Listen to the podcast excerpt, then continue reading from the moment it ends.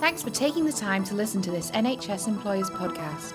For all the latest NHS HR workforce information, visit www.nhsemployers.org. Welcome everyone, my name's uh, Stephen Weeks, I'm Policy Manager with NHS Employers and this is one of our occasional series of podcasts on the issues facing us in the field of staff engagement and the challenges facing the NHS. And I'm delighted today to be joined by Hannah Forbes, co-founder of Optimise Limited, who've probably got more experience in dealing with these type of challenges than any other organisation, um, working with the uh, approach listening into action with many trusts. And we're going to explore in depth today how that approach um, can help organisations meet the challenges that we're currently facing. So um, welcome Hannah and uh, thanks very much. Thank you for inviting me today. Just to begin, where did LIA and the ideas behind it come from and what was the, the um, initial uh, development of, of LIA? Well, we had been working with the NHS um, from 2004 on pieces of work that really related to how people collaborate and particularly clinical engagement and engagement between clinicians and managers to help to get to patient outcomes.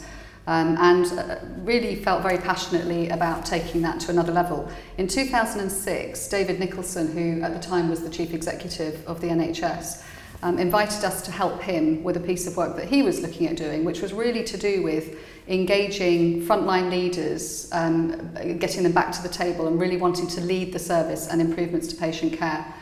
Um, he did a series of events um, which involved a lot of leaders around the country in that thinking and what they kept talking mm. about was this um, huge need to really engage and mobilise the 1.3 million staff who work in the NHS. And our question back to them was that's great and it's really good talking about it, mm. but how do we do that in a practical sense?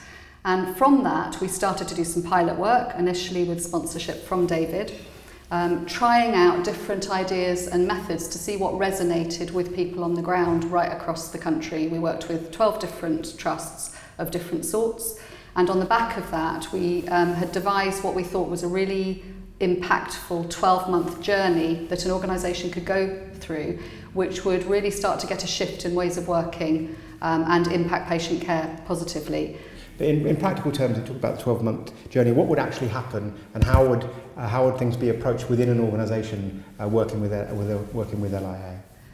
The Listening into Action 12 month journey um, always starts with a decision from the chief executive and the clinical leaders in the organisation that they want to do this. Um, and they want to do it because they recognise that what they're doing at the moment is not getting them to where they need to be. Um, the focus of their decision is always about making an impact positively on patient care across their organisation in a way that is really going to switch their staff on and galvanise them behind the kind of changes that they want to make. What we do is take them through this initial 12 month journey to help them get to a point of traction where new ways of working are starting to take hold and there's a local evidence base of the impact that it's having on patients and the way that it's making staff feel. In doing this and seeing the great stories and outcomes starting to come from the work that they're doing, it not only makes them feel proud and has a very positive and measurable impact, it also provides what we call the fuel mm. to spread this way of working much more widely, which is where the traction really starts to pick up. At the same time, within this 12 month journey, the organisation is looking for and listening to staff telling them what are the things that we can unblock for you that would make the biggest difference and enable you to get on with doing your jobs rather than, for example, dealing with bureaucracy or lengthy processes to get simple things to happen. The reason you begin with the CEO and the senior clinical leadership is that because you're recognising the NHS as a hierarchical organisation, unless you win them over, it's not going to get resources allocated to it? Um, what we're trying to do at the beginning mm. in having the chief executive and the mm. senior clinicians on board is first of all position this as something that is absolutely about delivering the most important things that we're trying to do in a way that people like. But we're also trying to ensure that we don't end up with blockages along the way. And the only way to do that is to make sure that the leaders are on board from the beginning. Um, not everybody all at once, that's unrealistic. It happens over time. And a lot of people will start off very cynical. Um, it sounds like things we've done before. What's different about this? Um, I'm too busy to get mm. involved in something else. Um, and very importantly, this is never another layer of work. This is about trying to do the things that we're trying to do anyway in a different way that is going to have more resonance with the people who, at the moment, are saying that 70% of their personal energy at work is dissipated through all the reasons why they can't get on and do the things they want to do. So let's get that back.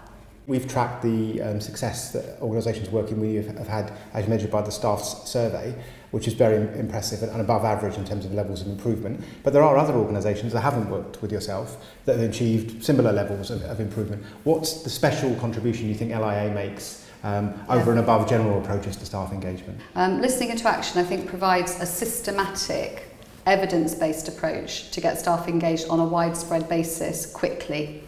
Um, that's one of the things about it. It's entirely based on what has proved to work in more than 100 NHS organisations through the pilot work and then the adoption in 60 or more organisations over the past few years. And we continually improve it. So we're always looking at what's going on in these organisations, what has worked really well, and let's bottle that back in to the way that the approach works. Um, also, it's owned and led by the chief executive and the medics and other clinicians with support from others to unblock mm. the way. So it's very outcome orientated. What do patients need? Mm. What do staff need? That's what it's all about. And if it's not something they need, let's not do it. But make no mistake, even in the best trusts in the country, in the NHS, only 70% of staff say that they feel fully engaged mm. and valued. And if you think about the, nat- the global evidence mm. from Gallup and and the like, mm. where they say 13% mm. of people in organisations really feel properly engaged. We know that there is a huge opportunity to do a whole lot more, and in doing a whole lot more, that is really the key to unlocking the kind of quality of care that we want for our patients. One issue that's come up a lot in the NHS is is there a, um, a built up cynicism, scepticism about this type of approach because there's been various initiatives and programs that have not worked in, in the past? And if so, how do you address that? Well, the, the, there's a very simple answer to that. People believe when they see the evidence and the action. Um, and so one of the things into, with the listening into action journey is that the action happens very quickly and is very visible. So part of the kind of campaign feel about it is that whenever something good comes from this, let's show everybody so that we start to build a sense of there's something going on here. Everything about the approach mm. is designed to feel different from usual. Mm. It has to. If it feels the same, people will will, will dismiss it mm. and, and put it to one side. So it's very important that they can see and feel the difference very quickly, and that starts at the top. In terms of um, the other emphasis that I've, I've noticed about is you're starting from the um, impact on patient care rather than seeing this as a HR-led initiative about being nicer to staff. Do you think that's a, a key part of um, LIA's impact is it that starts from what are we trying to achieve through engagement rather than engagement itself. Absolutely. A lot of, I think when you talk about staff engagement mm. or employee engagement, mm. a lot of people think this is soft stuff mm. Um, and that it's about maybe doing some surveys, mm. maybe having some listening events. Mm. Um, there is no point engaging people for engagement's sake. It's about engaging people because you're trying to get some things to change. Mm. It's about changing the way that we do change. And so listening into action is absolutely centred on the impact that we can have on patient care. And I think that's one of the things that has made it so impactful and mm. the reason why we get such a good response from people wanting to do it, to adopt it. Partly that and partly because it's not about being a project or a, a programme. It's about a sustainable shift, a fundamental shift in the way that we work and lead. And on, on that, I know on your blog there's many, many examples of the impact on patient care, but are there any that spring to mind from your work where, where you've seen the most dramatic impact or an, an impact that's had the most um, impact on you individually in terms of uh, impre- impressing you?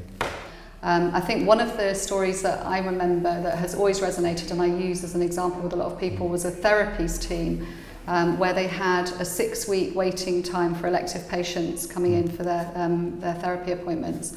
And the, they had a fantastic person leading this team, somebody mm. who you'd say, you know, absolutely mm. you know, knew what she was about, fantastic leader of her own team and full of good ideas. Um, but what happened during the first two months of them working this way was that they reduced their waiting time from six weeks to zero. And when we asked them how we did it and, and, and why it happened, they said, well, we knew what the solutions were, we just didn't think we could get on and make them happen. But what happened when we started to work this way was that we realised we had permission to act on those ideas. We made it happen and now we've got a whole lot of more ideas about things we want to do to improve our service for patients. So it was sitting there just waiting to happen um, and this just unlocked it, unlocked the, the opportunity for them. Uh, into, one issue that's been identified a lot is the degree to which frontline staff are, are trusted and enabled to take decisions um, using their own knowledge and using their own judgment. Is that an issue that emerges within, within the LIA? It, it is, mm. and it's a fundamental part of what LIA is about. Um, because at the end of the day, we have um, wonderful, committed, talented mm. experts out there working every day, mm. whether they're a cleaner, a porter, a consultant, a nurse, a therapist. Um, they all have their talent and they also have their own sets of eyes and they see what's going on in their own areas and they have many ideas about the things that would make them work better. Work better. Unfortunately, um, they sometimes feel that they have their hands tied behind their backs and that they're not able to take those ideas forward. They don't feel mm. they hmm. have permission to act, and we have to change that. If you wanted to leave our listeners with one thought, um, what, what, what, would it, what would it be about the um, approach that the LIA has uh, um, adopted and the lessons that have come from that? Um, when people feel switched on and positive and happy in their work, anything becomes possible. And in the NHS, especially in an organisation like the NHS, we need that. We hmm. need to find those, um, the things, the, the, the best opportunities to make the biggest difference in the easiest way. And we believe that this is the biggest opportunity to do that. Switched on, happy people, happy patients. Thanks very much for joining us, Hannah, and um, hopefully continue to have a dialogue with yourselves and other people working in the field of staff, of staff engagement. Thanks very much. Thank you.